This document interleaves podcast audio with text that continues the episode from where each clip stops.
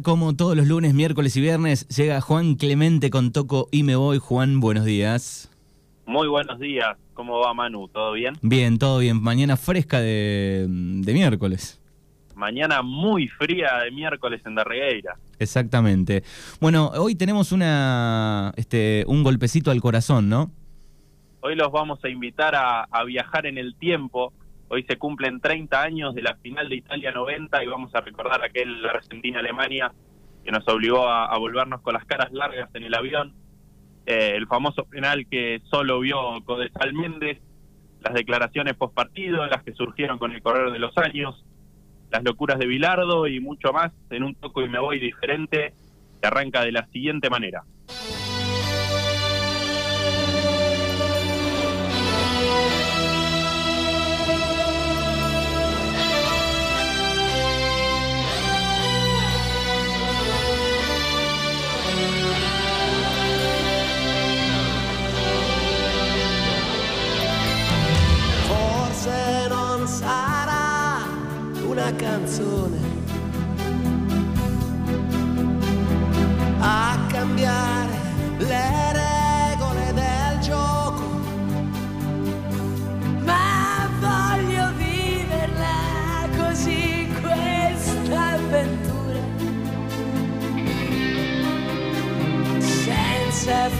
Frontiere, con il cuore in gola.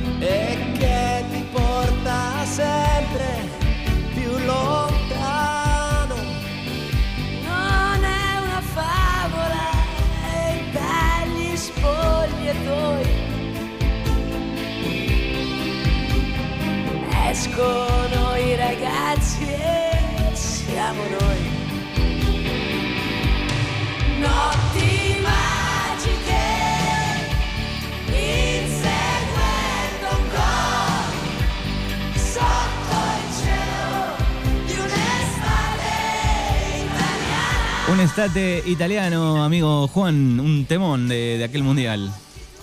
Exactamente, cómo recordar aquel Italia 90 sin mencionar a Carlos Salvador Vilardo, un entrenador que llegó a la selección, que recibió todas las críticas, que caminó por la cuerda floja, que se peleó con Grondona, pero que tantas alegrías terminó dándole al pueblo argentino. Eh, el doctor llegó con otra espalda, sin duda, a aquel Italia 90, ya con el campeonato del mundo del 86 en la espalda, que le daba, que le daba otro, otro tinte a, su ciclo, con Maradona como as de espada y con un equipo ya trabajado. Eh, la ilusión de, de volver a levantar la Copa del Mundo era enorme, yo creo, en todos los, los futboleros de nuestro país. Pero claro, a la hora de empacar sus cosas y salir para Italia, cruzar el charco, se llevó una valija repleta de sus costumbres, eh, que algunos prefieren llamar cábalas, pero es mala palabra eso para los bilardistas. Costumbre que aseguraba, por ejemplo, que los cactus traían mala suerte. Eso lo sufrió Troglio dos años antes del Mundial y lo escuchamos. Escuchemos la historia, dale. Jugaba el Milan contra el Estiago de Bucarest, la final de la Copa de Campeones del 88, y Bilardo andaba por, por Roma, yo jugaba en la Lazio, y vino a ver el partido de mi casa. Cuando llega me hace bajar y me dice, mirá, hay que hacer desaparecer este cactus, era un cactus de dos metros que estaba en la puerta del portero, gracias a Dios en aquella época no había cámaras, y le digo, mire Carlos, es muy grande, medía casi dos metros, me, dice, hay que hacerlo desaparecer porque no, porque trae mala suerte. Bueno, está bien, quédese tranquilo, nos fuimos arriba a ver el partido, me repitió dos o tres veces que, que la haga desaparecer, y cuando se está yendo me dice, mira, no te olvides, yo en un mes vuelvo, tratemos de que desaparezca porque trae mala suerte. Bueno, vuelvo a mi habitación, a mi casa, arriba, al departamento, y le digo a mi hermano que estaba conmigo, vamos a hacer desaparecer ese cactus porque me va a dejar fuera de la lista del Mundial del 90. Así que a las 2 de la mañana bajo con mi hermano, con guantes, con un cuchillito, y empezamos a cortar rama por rama del cactus, hoja por hoja, no sé cómo se dice, del cactus, y empezamos a ponerla en una caja de cartón, y después lo más difícil fue cargar la maceta de 100, que pesaba mil kilos porque era enorme, la cargamos en el auto de mi hermano, y bueno, arrancó mi hermano, dije tirala lejos, fue, tiró todo, y a la mañana siguiente el portero enloquecido, ¿quién se ha robado eh, el cactus? Todo el edificio enloquecido, loco, no sabían qué había pasado. Y lo más triste de la anécdota es que nunca más el narigón vino a mi casa. Así que hicimos todo el operativo de gusto, pero lo bueno es que igual me convocó al Mundial del 90. Bueno, ahí estaba el, el audio de, de To- eh, Troglio. Digo, qué, qué historia, ¿no? Qué historia, qué historia. Y bueno, hay que destacar que este audio, esta anécdota la ha contado en otros lados, pero este relato es especial para Toco y Me Voy, para FM Libertad, que nos ha mandado Pedro, así que le queremos agradecer también a él, que seguramente está prendido del otro lado. Pero bueno, claro está que las costumbres solas de- del doctor, eh, a las costumbres las acompañó un equipo magnífico, un 3-5-2 que él mismo inventó, eh, con Goicochea, Cerrizuela, Simón y Ruggeri, Basualdo, Burruchaga, Lorenzo, Troglio y Sensini, De Sotti Maradona, fue el equipo que salió aquel 8 de julio de 1990, con la ilusión de volver a levantar una Copa del Mundo, pero enfrente estaba Alemania Federal, que terminó festejando por un penal que inventó Codesal, que tampoco le dio uno a Argentina. Eh, Codesal que ese día se retiró del arbitraje y aún hoy, 30 años después, continúa negando su error y escuchamos lo que decía en la previa de la final de Argentina-Alemania, pero en 2014. Ayer estábamos reviviendo algunas de las imágenes y evidentemente cosas que no se platicaron en su momento o que la gente no vio. Muchos se fijan abajo en la pierna, que sí la pierna trata de ir al balón, que no llega por supuesto, pero con el antebrazo apoya por detrás eh, al eh, jugador alemán y lo hace caer definitivamente. Para mí nunca hubo ninguna duda, pero sí se generó tanta polémica por la pasión argentina más que nada, ¿no? Sí, sí. Bueno, esas son las declaraciones. Eso es lo que dijo después, en 2014. Exactamente, eso es lo que dijo en 2014. Fue entrevistado por un medio brasileño en la previa de Argentina-Alemania, eh, pero en el Mundial 2014. eh, y, y siguió, continuó negando. Pero bueno, por supuesto que, que en la vereda albiceleste nadie se quedó callado, menos que menos Diego Armando Maradona, que llegó a México para dirigir a Dorado de Sinaloa y en la primera nota que tuvo Enseguida. como, como ya es habitual de, de Maradona, no tuvo ningún pelo en la lengua para hablar de, del árbitro que le quitó la chance de ser campeón del mundo por segunda vez eh, y no le tembló la, el pulso tampoco para hablar de su salud. Tenemos el audio por ahí, Manu. Ujú. Me han preguntado una cosa los mexicanos que te preguntase. ¿Te acuerdas de, de Codesal, del, del árbitro? Mejor no acordarse. Mejor no acordarse, un ladrón. Es que eh, por lo visto está en una situación de salud eh, delicada. ¿Tú lo has llegado a perdonar? No me importa. No me importa. ¿No lo has llegado a perdonar todavía? No, no, no me importa. Lloré mucho por, por Cabezal. Ahora, tampoco río en, la, en, la, en su salud, porque a nadie le gusta estar enfermo. Pero si le tocó, por algo le habrá tocado. Bueno, ahí estaba la palabra de, de Diego Armando Maradona. ¿Qué hubiese eh, pasado si, si estaría el VAR, ¿no? En, en ese partido. Muy fuerte, muy fuerte. Eh, igualmente, con el VAR tampoco éramos campeones en el 86. Con el VAR, la Claro. mano de Maradona hubiera quedado solo en, en una anécdota de minutos. Eh, y por qué no ser campeones en el 2014, También, el penal claro. de Neuer. Claro, a Higuaín. Exactamente, exactamente. Bueno, un mundial que, que nos deja mucho, que nos deja el famoso Siamofori de la Copa, que a pesar de lo que muchos piensan, eh, fue solamente un comercial y no es el relato del momento en el que Bengochea ataja el último penal en la semifinal contra el local, contra Italia. El recordado bidón de Bilardo que debilitó a Branco.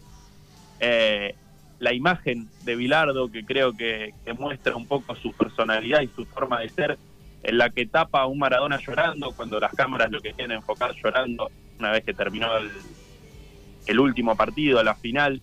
Eh, él mismo se encarga de ir a taparlo para que no salga por las pantallas gigantes.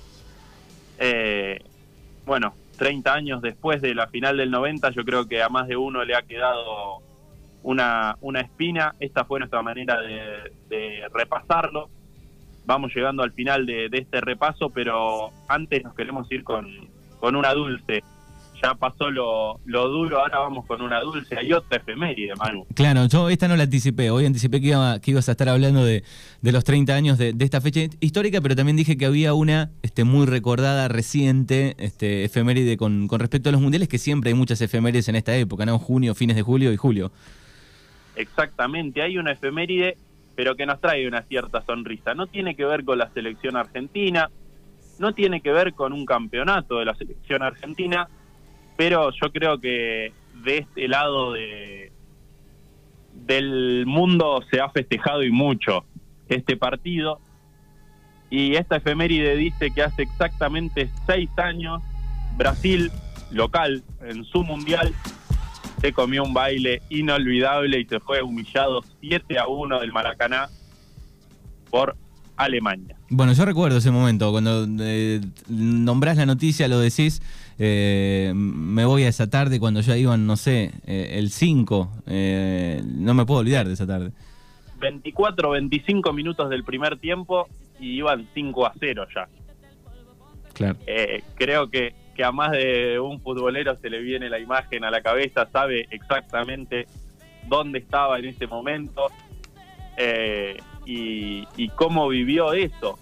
Y creo que a más de uno eh, se le viene a la cabeza el informe de CQC, que para el que no lo vio realmente vale la pena ir a verlo, ir a, a googlearlo cuando termine el programa, eh, que creo que, que vale la pena un Gonzalito que se mete en un bar repleto, repleto de brasileños y, y hace notas antes, las notas de antes decían eh, Argentina va a quedar afuera, eh, nosotros le vamos a hacer tres a Alemania y, y bueno, pasando los, los goles Gonzalito empieza a disfrutar y a sufrir un poco, se lo ve transpirar un poco también, porque en un bar repleto de, de brasileños, imagínate.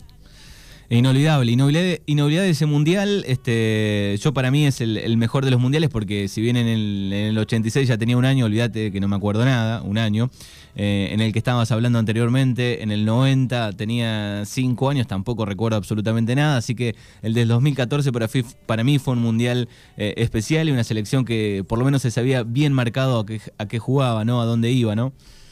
Exactamente, yo creo que para los que no vimos, no tuvimos la chance de ver las elecciones de Bilardo, fue lo más parecido a tener una identidad eh, que hemos que hemos vivido. Eh, comparto lo que decías vos y aún más, porque yo soy del 98, así que me, me tocó sufrir más con Argentina que disfrutar y realmente este mundial que también eh, llegó siendo discutido el equipo argentino, también llegó siendo discutido Sabela, pero terminó demostrando que, que había generado una identidad que le permitió a Argentina llegar a una final y hasta merecer ganarle a una Alemania muy fuerte. Ujú. Bueno, y tenemos acá el, el audio cuando decían 3 a 0. Exactamente. A ver, lo escuchamos. Alemania y Brasil, 3 a 0.